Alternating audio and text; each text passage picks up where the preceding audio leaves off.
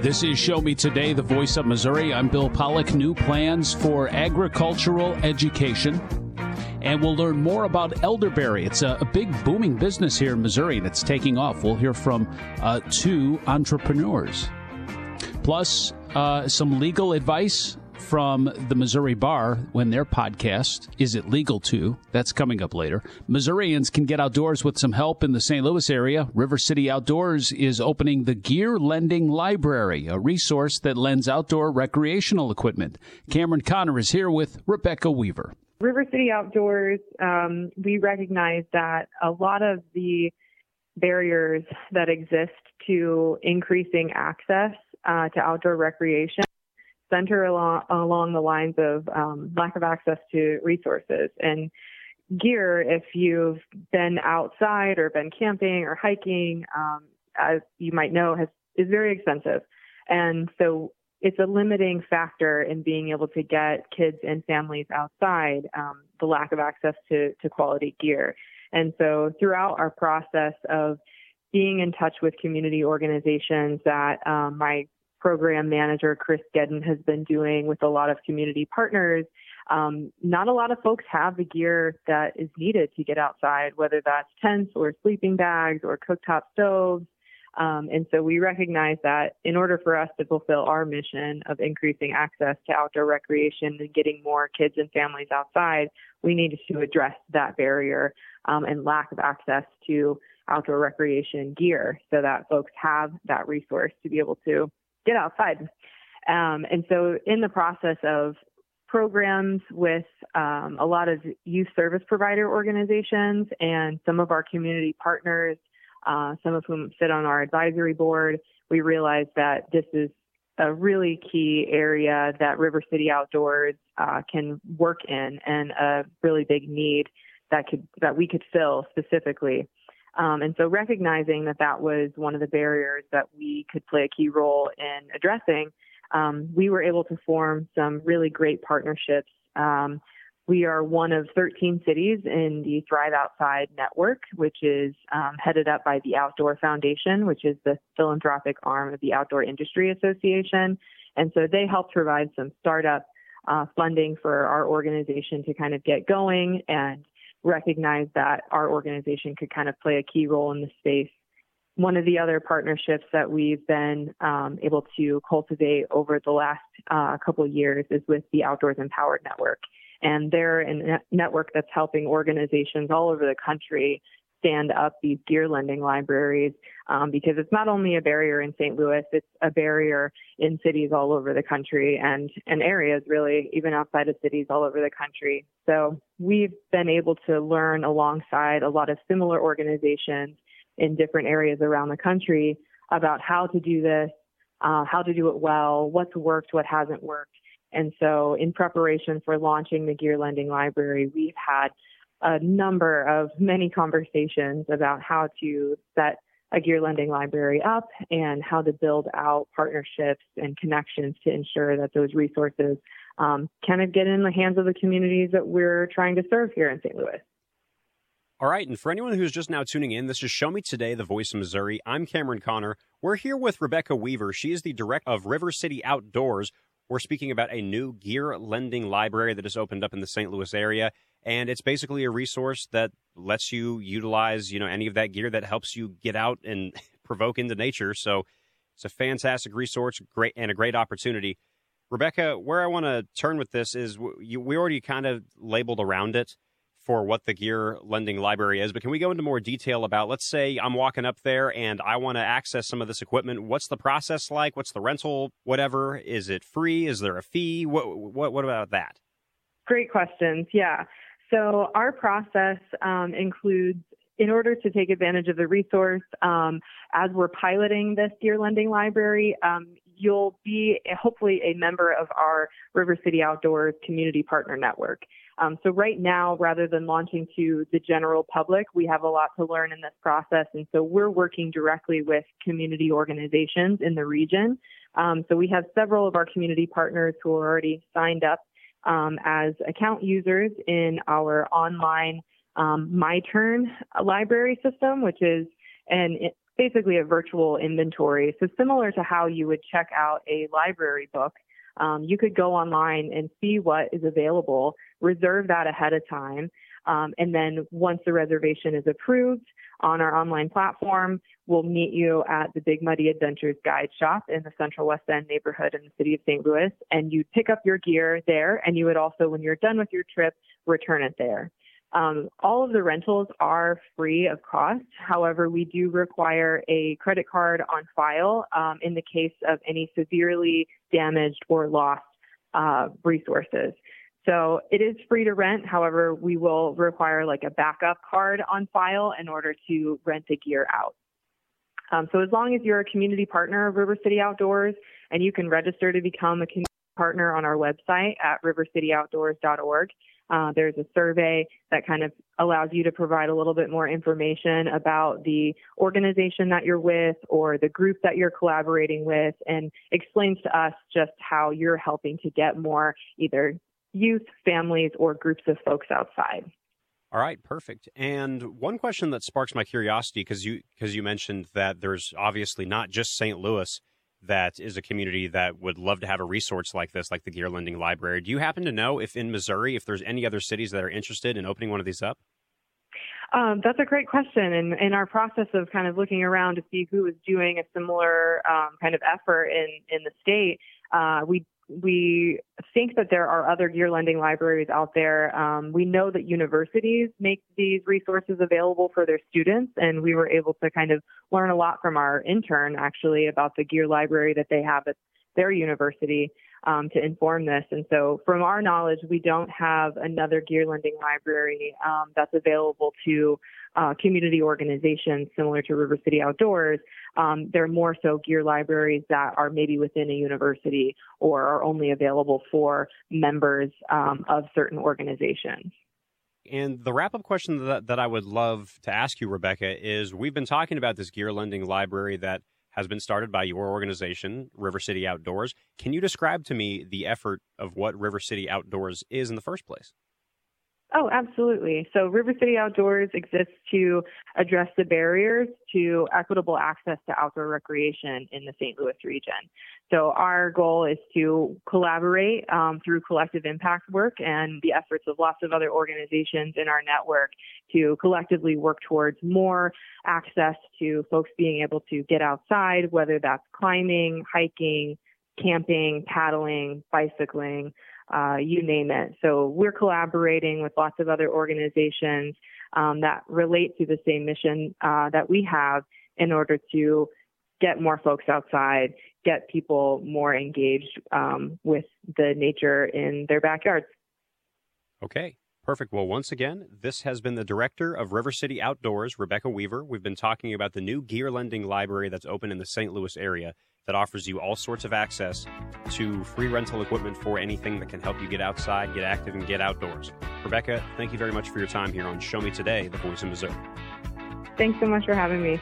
And for anyone who tuned in late or wants to hear more, make sure to search Show Me Today wherever you get your podcasts. Having enough food is a concern for many Missouri families, and it isn't restricted to rural or urban areas. As many as one in eight Missourians face food insecurity every day. Among children, the numbers are even higher. To ensure Missouri children have the food they need to thrive, Missouri's agricultural community launched Drive to Feed Kids six years ago. Visit mofarmerscare.com slash drive to learn more and join the efforts. I see you finally got a new helmet. I did. Bought it cheap online. Follow me. We'll turn off here. I'm right behind you. Watch the cars. They can be crazy. Teddy! No! Are you okay? Somebody do something! Was this young man hit by a car? Yes, and his helmet is smashed. It's a brand new helmet. It's probably a fake. Fakes cause real harm. You're smart. Buy smart. Brought to you by the National Crime Prevention Council and the U.S. Patent and Trademark Office. Hey man, stop flipping the channels. Sorry, I've never seen so many stations. Hello? How's the ride? Oh, it's sweet. I got all the bells and whistles. Satellite radio. Hey, I was listening to Navigation system. Yo, you just missed the stop sign. Hold on. I just got a text. I'll put you on speaker. Two DVD players. Wait, hey man, how do you spell? Near train tracks, stay focused, Stay Alive, brought to you by Operation Lifesaver. www.oli.org. University of Missouri encourages you to eat smart, like a tiger. Use the grill to cook vegetables and fruits. Try grilling mushrooms, onions, peppers, or zucchini on a kebab skewer. Brush with oil to keep them from drying out. Grilled fruits like peaches, pineapple, or mangoes add variety to a cookout. Find more tips like this at muext.us slash eat smart like a tiger. This message was funded by USDA SNAP. Do you worry about how much someone drinks? Do you feel angry or depressed most of the time? Do you feel neglected or unloved? Do you feel that if the drinker loved you, she or he would stop drinking? If you answered yes to any of these questions, you are not alone. Not everyone trapped by alcohol is an alcoholic. Families and friends are suffering too. Al Anon and Alateen can help. Call 1 866 200 0223 or visit alanon.org slash help. The United States Deputy Sheriff's Association is a national nonprofit and the largest non governmental provider of services to law enforcement. The USDSA assists city, county, state, and federal agencies with free safety equipment donations and officer survival training, along with cash donations to families of law enforcement officers who perish in the line of duty, college scholarships for the children of law enforcement, a citizen awareness program, and more. For more information on the USDSA and how you can help, visit usdeputy.org. This is Show Me Today, the voice of Missouri. I'm Bill Pollock. Welcome back. I, I think I've told this story before. Um, I was big into when I feel a cold coming on to take zinc, and then people were telling me about elderberry, and I found that at the, the pharmacy, and I started taking that. I, sw- I swear by either one of them, it, it certainly reduces your cold symptoms. And then as we've been doing uh, this Show Me Today program, we've talked about elderberry on the program, and uh, come to find out, there's quite a few farms here in Missouri that grow elderberry, and and so this isn't just uh, something that was in my head. There are benefits to elderberry, and uh, my next two guests uh, know about those benefits. In fact, so much so that they. Uh, partnered up to open up a farm to grow elderberry. So joining us is Susan Smith and Amelia Rizzuto. Uh, welcome to both of you. Thanks for joining us. Thank you for having us. Uh, Susan and Amelia, for both of you, uh, do you have a background in in being farmers? Absolutely not. that's I'm from New York, but definitely no. well, that's what makes this story even even crazier. Uh, all right, so uh, Amelia, I'll start with you. How did you find out first about elderberry and um, its health benefits?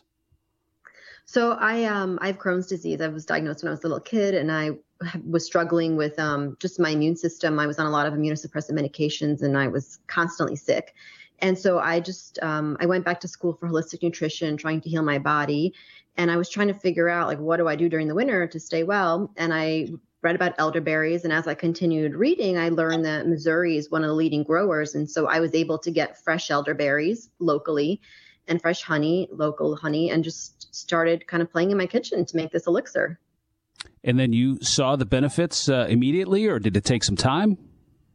It does take a little time. I mean, you can see it immediately if you're already sick. So, like if you wake up and you're sick, you can start taking um, the elixir every two to three hours. And, you know, a lot of the doctors, they kind of say, think of it like a Tamiflu.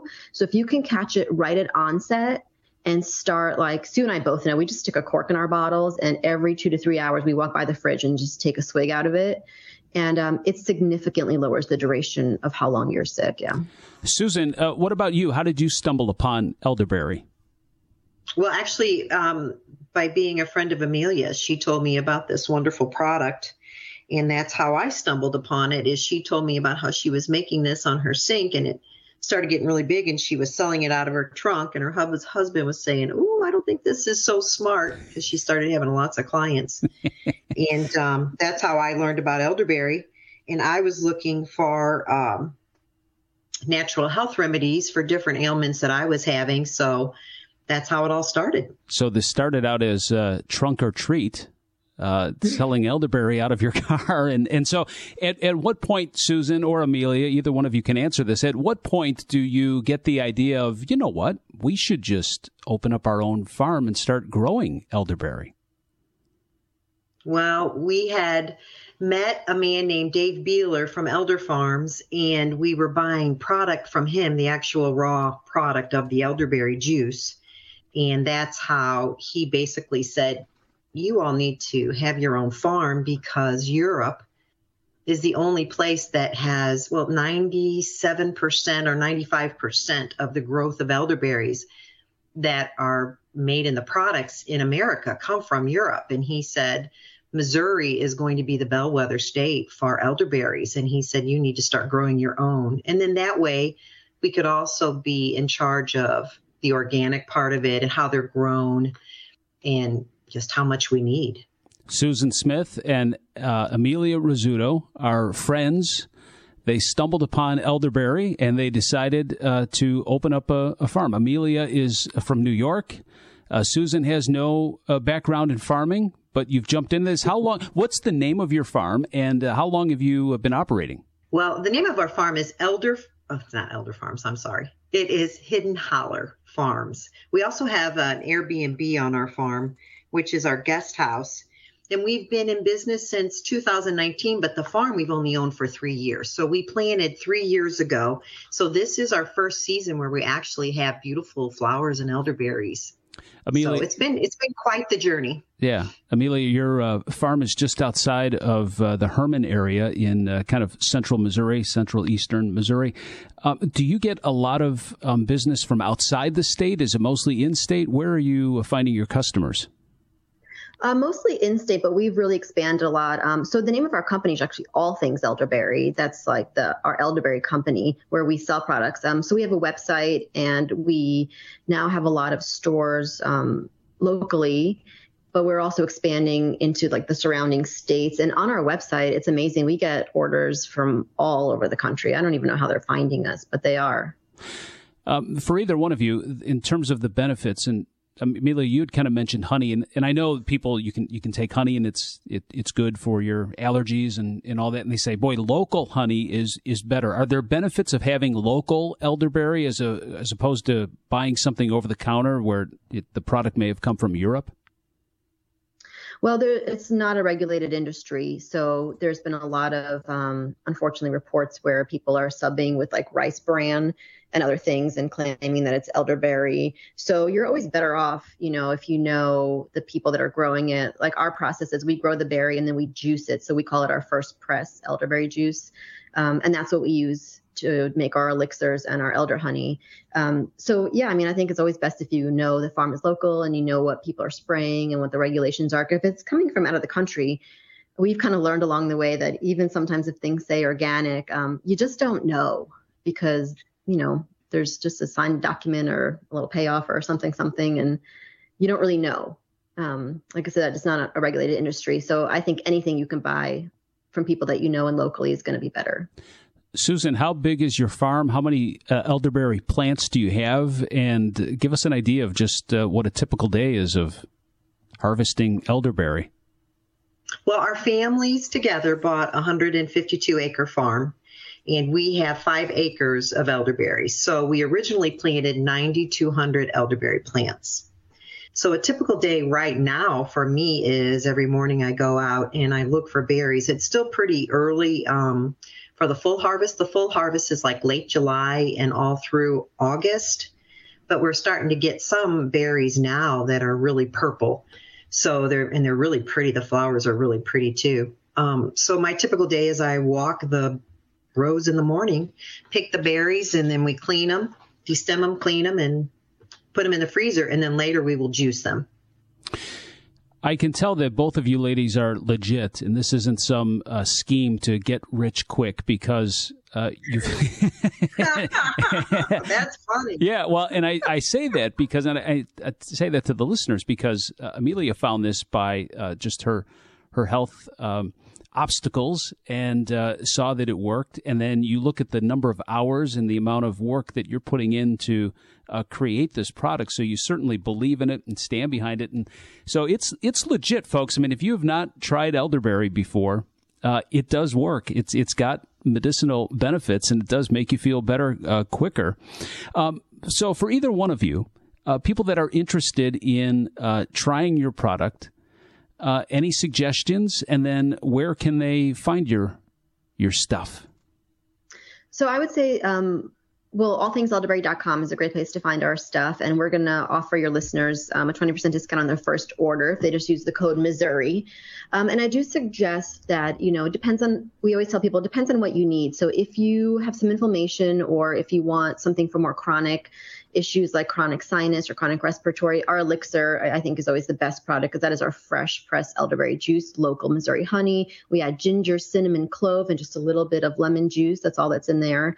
Um, and then we also have a great gummy. So if someone in the family doesn't want to drink that or kids sometimes don't like it, um, we've got a delicious tasting gummy as well. Those are our two main kind of immune products. And we've got a great elder honey, which is an amazing drink mixer. It makes great mocktails and cocktails. So we definitely have a lot of fun stuff to try. Allthingselderberry.com is the website. And your code for Show Me Today listeners is Missouri. And Amelia and Susan will give you 20% off your first purchase. Susan Smith and Amelia Rizzuto, best of luck and thank you for sharing uh, more information with us on uh, elderberry. This is Show Me Today, the voice of Missouri. Meet Ed, movie buff, animal lover, safe driver. Five years of driving an ambulance teaches you a thing or two. If people knew what I know, lives could be saved. When I see a car trying to rush past a turning bus, I get concerned. You see, when big vehicles turn right, they have to swing wide to make the turn. And that's a lesson you don't want to learn the hard way. When trucks and buses turn, let's you and I wait. It's, it's our roads. It's, it's our safety. safety. Visit www.sharetheroadsafely.gov. If you're talking, they will hear you. Why are we getting killed like this? Kyle's not here. Got caught drinking beer in the park a couple of nights ago. Really? Yeah. Zero tolerance. He's out for the season. Harsh. Hey, he knew not to drink. We've made that clear to all of our kids, right? Uh, no, not really. Bill, if we don't tell them what we expect and why they shouldn't drink, how are they going to know? Talk. They hear you. For more information, visit underagedrinking.samhsa.gov. All the talks we've had over the years, including what you've told me about not using alcohol and other drugs, they stick with me. And believe it or not, they really do make a difference, especially at times that matter most. Hey, want a drink? No thanks, I'm good. So thank you, Dad, for talking and preparing me for what's ahead. Thank you for talking. For more information about talking with your kids about underage use of alcohol and other drugs, visit underagedrinking.samhsa.gov. Hi, it's Tori DeVito. In every family, small conversations can make a big impact, like when my dad shared his experiences as an alcoholic. Your honesty about that part of your life gave me a sense of integrity that I wanted to uphold in my own life. I wanted you to know from someone who's been in recovery more than 30 years now that hard work is what creates success, not alcohol or other drugs. I said it a lot, and I'm glad you took it to heart. Talk, they hear you. For more information, visit underagedrinking.samhsa.gov. When it comes to vaping, the truth can get clouded. So let's make it clear. Vaping is not safe for kids, teens, or young adults. It's just not. Because vaping can put microscopic particles into your lungs. And dangerous things like metals and volatile organic compounds into your body. And nicotine, the same highly addictive substance found in regular cigarettes. Nicotine can harm a person's brain development through their mid 20s, affecting learning, memory, attention, and impulse control, and priming the brain for other addictions. Vaping products also come in kid friendly flavors that can make them appealing to youth. And many kids also use other drugs, like marijuana, in vaping devices. With appealing flavors, high nicotine levels, and lots of promotion on social media, many kids think vaping is harmless, but it's not. So talk to your kids about the risks of vaping because when you talk, they hear you. For more information, visit underagedrinking.samhsa.gov. Email from school about the incident today. Scary. Tell me about it. Did you have any idea that was going on? None. I mean, you saw Derek at the game last night, too. Did you have a clue? No, but you know, teachers like me, parents, we don't always know as much as you guys do. Kids hear first about what's going on with other kids. Half the time, it's rumors. It can be hard to tell sometimes, but if you're ever concerned about a friend who's having trouble with alcohol, prescription drugs, bullying, violence, anything, you need to tell an adult. mom or me, a teacher, coach, school counselor, someone you know and trust. Dad, no kid is gonna tell an adult about that kind of stuff. I get it, but if we don't know, we can't help. Speaking up about a problem, that's what helping a friend is all about. For more information, visit underagedrinking.samhsa.gov. Back on Show Me Today, DESE, along with the Department of Agriculture, has developed a new five year strategic plan for agricultural education. Alisa Nelson is with Keith Dietzschold, the Director of Ag Education, and he breaks down the priorities of the plan. Our work over the past year and a half uh, has yielded uh, four priorities with some defining themes for us to focus on over the next five years. And those would be uh, one, a comprehensive reach of agriculture education programs, two, a quality curriculum and resources, three, agriculture, food, and natural resources literacy, and our fourth one, quality instructors and instruction. Uh, all of those uh, are priorities that were identified for us to work on in the future why did you go about choosing these items as your priorities versus maybe some of the other ones you bounced around? Sure. Uh, this was a multi stage approach using uh, individuals. Uh, with a uh, uh, in business and industry and in different facets of education to uh, come together. we utilized a survey process uh, we utilized listening focus groups where we had focus groups that were representative agri- representing I'm sorry agricultural uh, business and industry. We also had focus groups that were representing representing our students both our 9 through 12 students and our adult students that we uh, serve here with our section of the Department of Elementary and Secondary Education. Uh, we also had some focus groups that uh, were teachers, both secondary teachers, adult teachers, post secondary teachers as well. And uh, then we also included uh, administrators and counselors out in the state as a focus group, along with our commodity group friends, to uh, try to narrow down and, and take the information that was gathered from the survey along with the information from our last plan and say, okay, where do we need to look forward and move forward? Following those focus groups, we put together a task force of representatives from those focus groups. And the task force then narrowed down all that information and landed on these four priorities uh, that were then handed back to us as uh, priorities that we need to uh, to work toward as much as we can and and in all the different ways that we can in the next five years. Okay, so this is a five year plan then. Uh, that is correct. We're uh, looking at this as a five year plan. We had a plan, and it was called Reinventing Agricultural Education for 2020. And in 2021, we pulled, we, we, we looked and we said, okay, we've met 2020. What do we need to look at, and what do we need to move forward? And is this plan still viable? Uh, uh, viable, I'm sorry, and the uh, valuable would be as well. And we uh, we landed on let's just see if these themes and some of these things from that work in the uh, late 1990s or in 2000 when that plan was uh, released, uh, if they're still here or if we need to change and what we need to do forward, move forward. And through all those different multi-stage process, we landed on these five, four priorities uh, to work, move forward. So, talk about some of the changes, growth, decline, etc., in agriculture that help to shape this plan uh, f- for the next five years?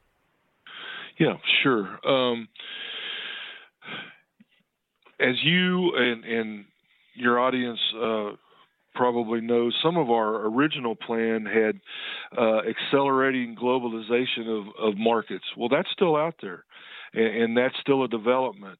And you don't see that listed in this priority, but yet it is a piece of what uh, I think is going to be the comprehensive reach of ag ed programs when we begin that work. Uh, as we begin that work to look at at how we're going to move forward. Um, the demands of the environment and the safe foods. Uh, those are going to be a part of each one of those. They'll be a part of our curriculum. They'll be a part of, of the literacy piece. They'll be a part of the comprehensive reach of agriculture education programs, uh, technology. So much has changed in the last 20 years, and it changes so fast today. And so um, it'll be a piece of this as, as we move forward. Uh, one interesting note that back in the uh, late 1990s, when we created the last plan, uh, public in, uh, understanding of agriculture, food, and fiber and natural resource systems. Well, that one's still on our list, and and we go, okay, that one showed back up again as a major priority that we need to work on. We've been working on that as a as an industry for many many years, and I think this work showed that we still need to continue that work, and it came out as one of the priorities we need to continue to work on. Uh, as more people um, in our state and nation and world uh, become uh, a little bit more removed from their agricultural roots uh, just because of the ability for today's consumer uh, to not necessarily always have to grow their own or produce their own shelter and things like that because of the successes of agriculture that we've had in the state and in the nation. So um, it's still out there, and we we want others to understand just as much as we understand about agriculture that we want to we want to sustain and and keep the world and keep it uh, environmentally safe. But yet we still have some work to do because it showed back up as a priority. And then a diverse workforce which that fits in all those things because those so those were some of the themes from the last time. And they've they've kind of morphed into these four. What's the comprehensive reach how do we provide our instructors quality con- curriculum and resources?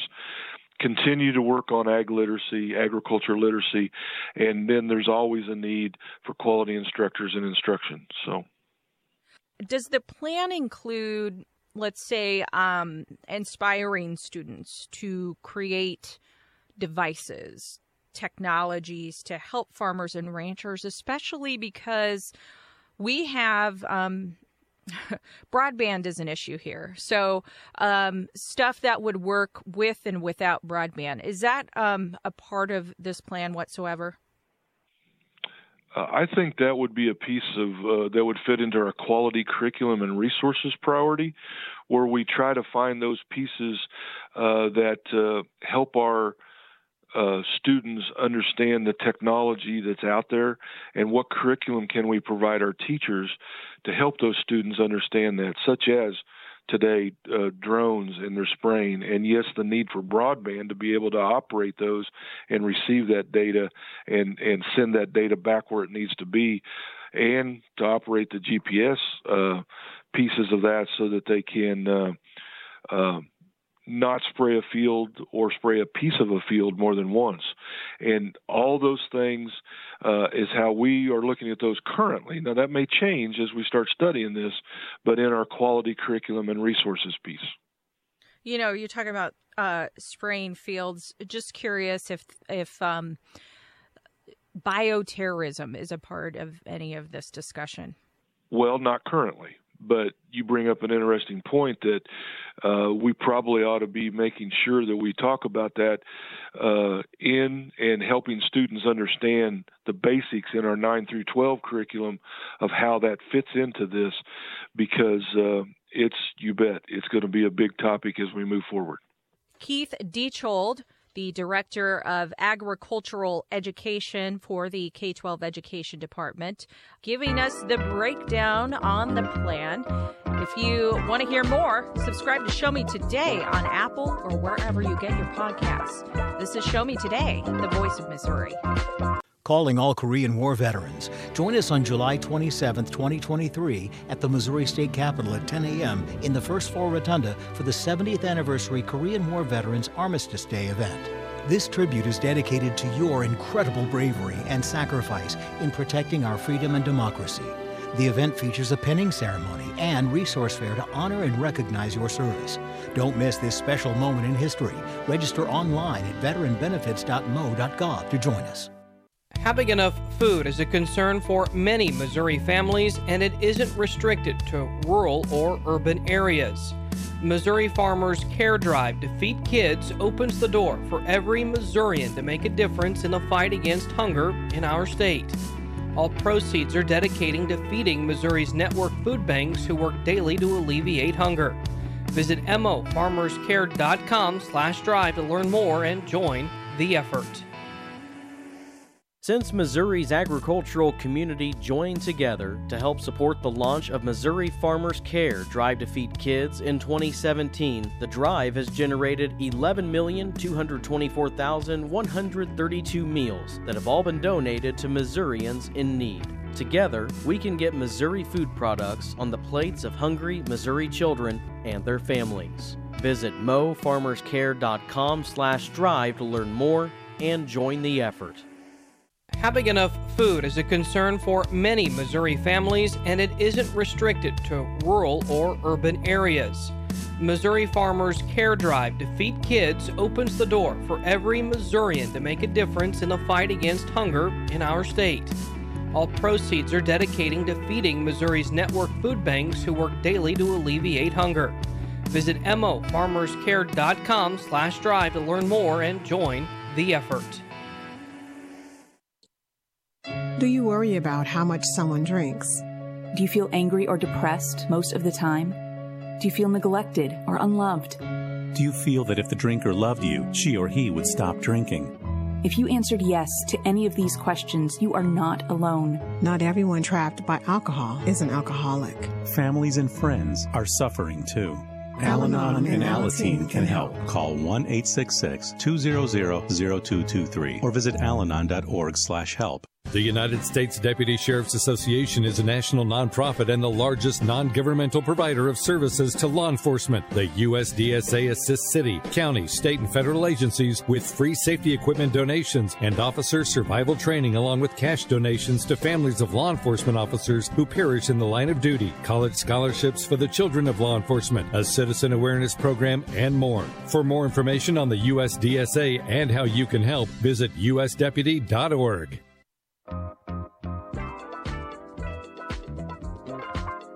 Back on Show Me Today, what changes happen in your life when you turn 18? Today, Bob Priddy and Farrah Fite from the Missouri Bar podcast talked to Danielle Drake, an attorney at the Lake of the Ozarks, and Deshaun Kaysen, assistant city counselor for the city of St. Louis. Turning 18 is the topic, all part of the Missouri Bar's program. Is it legal to? Turning 18 changes a lot of things about life. When you're 18, you can go to jail for a lot of stuff but it's more than that. So, can we run through a short list of some of the issues that come with being 18, and then we'll kind of explore them later? When you turn 18, I think there there are a handful of things that you have to consider because now you're legally an adult. You have to consider your your relationship with driving, your relationship, if any, with alcohol, how you'll handle police encounters, how you'll use credit and interact with the financial systems in your state. Danielle, are there other areas in addition to those? Yeah, I would definitely say, you know, kind of goes back to that Spider Man phrase of with great power comes great responsibility. And although you don't think of yourself being powerful necessarily at 18, you do have a responsibility. And as Deshaun mentioned, your relationship with people matters a lot more. Your relationship with people in terms of your employers, your landlords, you can enter into contracts legally and they will be enforced and can be enforced you can get married. You can, you have to vote. You should vote. You don't have to, I guess. I wish you had to. Um, you should vote. Um, you need to register for vote voting, and it's just also coming with that merit of you're now leaving the home, and there's no longer someone telling you what you should and shouldn't be doing. It's now you going out into the world saying, these are the things that matter to me, such as registering for voting, getting married, doing those things that we consider being an adult. Taking that milestone moment doesn't seem I know when I turned 18, I had just graduated high school and I was going into college, and I still very much felt like a kid in so many aspects, but it does have responsibility, and you have to start thinking and paying attention to the world around you. Maybe later in the program, toward the end, we can also talk about what happens to parents of children who turn 18. Do they immediately cease to have any responsibility, or what the relationship changes uh, when, when a kid gets to be 18? When I was 18, my biggest concern was I had to register for the draft. I don't even know if you have to register for the draft anymore. but uh, there's an awful lot of other things. Is, is the Selective Service registration still out there anywhere? Does anybody have to register for the draft? To my understanding, yes, Selective Service is still a requirement.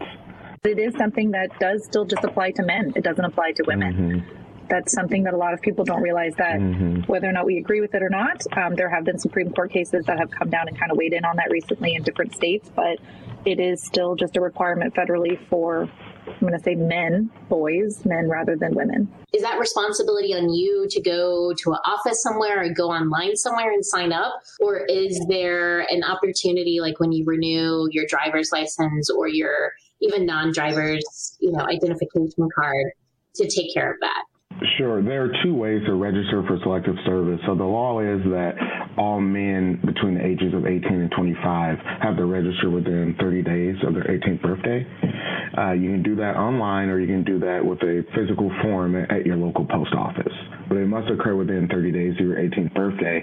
Some of the consequences of not signing up for selective service is when you apply for certain government programs, such as student loans, uh, they will ask you if, if you've registered for selective service. Um, and so there are some consequences to not doing that. Let's talk about drinking. That seems to be a popular subject. You know, when I, I, I grew up in Illinois, and one time we had a law that said girls at the age of 18 could buy beer, but boys had to wait until they were 21. Eight, being 18 doesn't let you buy beer in Missouri, does it? No, it doesn't. You, you have to be 21 years of age to purchase alcohol in the state of Missouri. Now, possession and consumption, there are some different rules around that.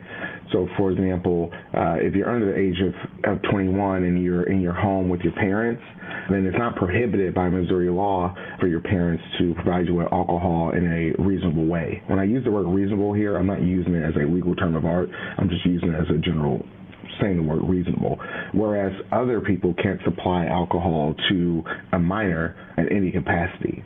If you're under the age of 21, you can sell alcohol at like a gas station or somewhere that sells prepackaged liquor where it'll be consumed off site, uh, but you can't like work at a bar and make drinks. You can run the drinks to the table something I've seen, and so I served for two two years as a municipal prosecutor in the city of St. Louis, and so I saw a lot of minor possession cases and different alcohol cases related to minors, uh, usually around those large events like Mardi Gras, things like that, uh, St. Patrick's Day and Soulard in St. Louis, and there was a lot of minor possession tickets given out. The standard to be a minor in possession is that you either can if you look intoxicated, you're subject to the to the citation.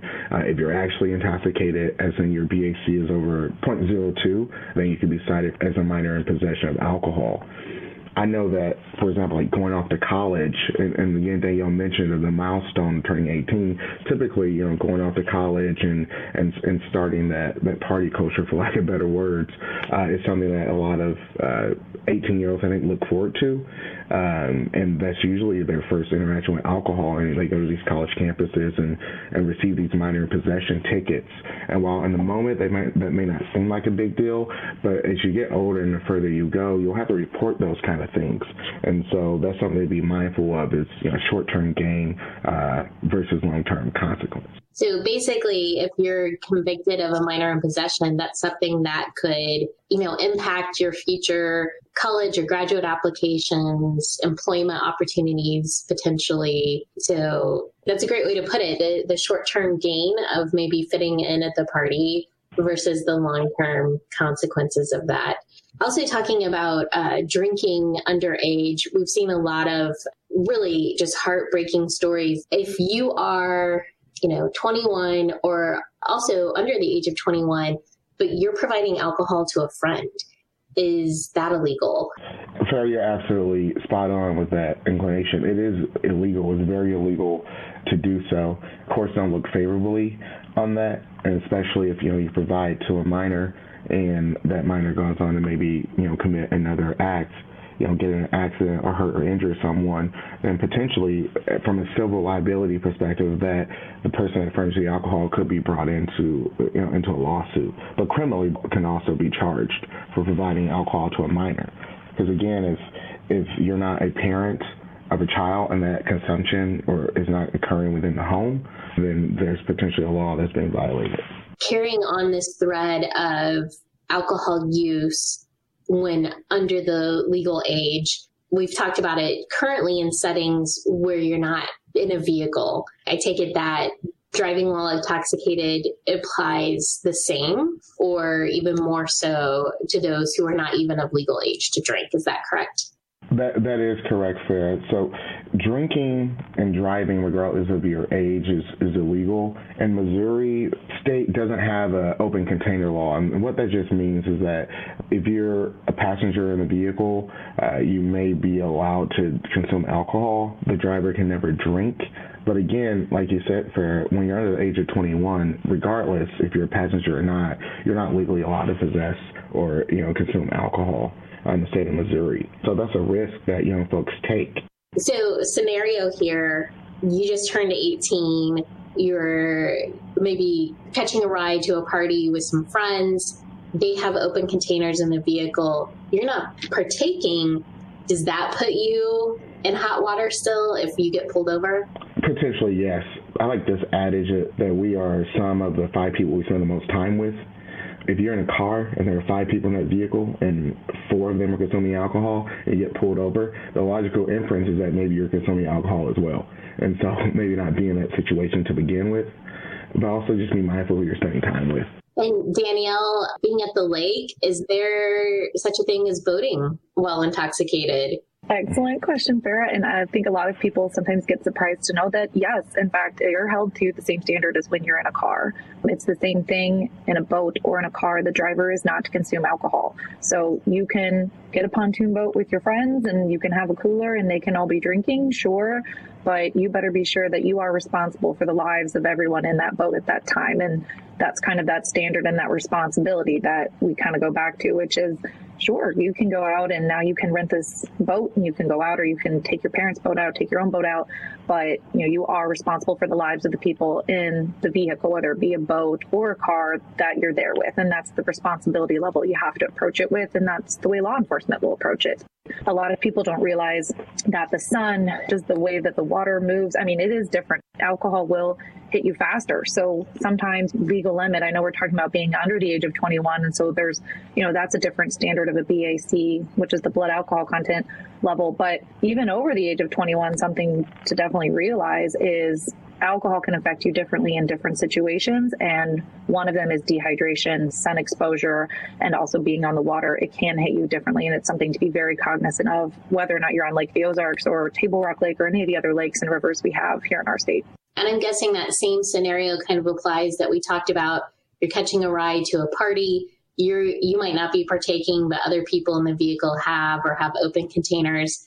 I'm guessing the same thing happens on a boat. Yes, it, it definitely does, um, especially when we're talking about being under the age of 21. I mean, you got to think about the context of what the law enforcement officer is going to find, especially to Missouri State Patrol is what polices a lot of our waterways here, especially Lake of the Ozarks, since it's such a major area. And you got to think about what this police officer is going to be thinking if he sees a boat full of 18 year olds and somehow you at all have a container or a cooler of any type of alcohol. You know, who got it for you? What are you doing? All of you are going to get tickets for that. If there's one or two 21 year olds, but then, you know, there's some also some 18 year olds, yeah, they're going to be looking at, you know, you're providing this to them. You know, everyone's probably going to get a breathalyzer test at that point just to see, you know, are you doing this? And as a 21 year old, being around 18 year olds, you know, you have to be cognizant of the fact that that's something that could get you in trouble for that.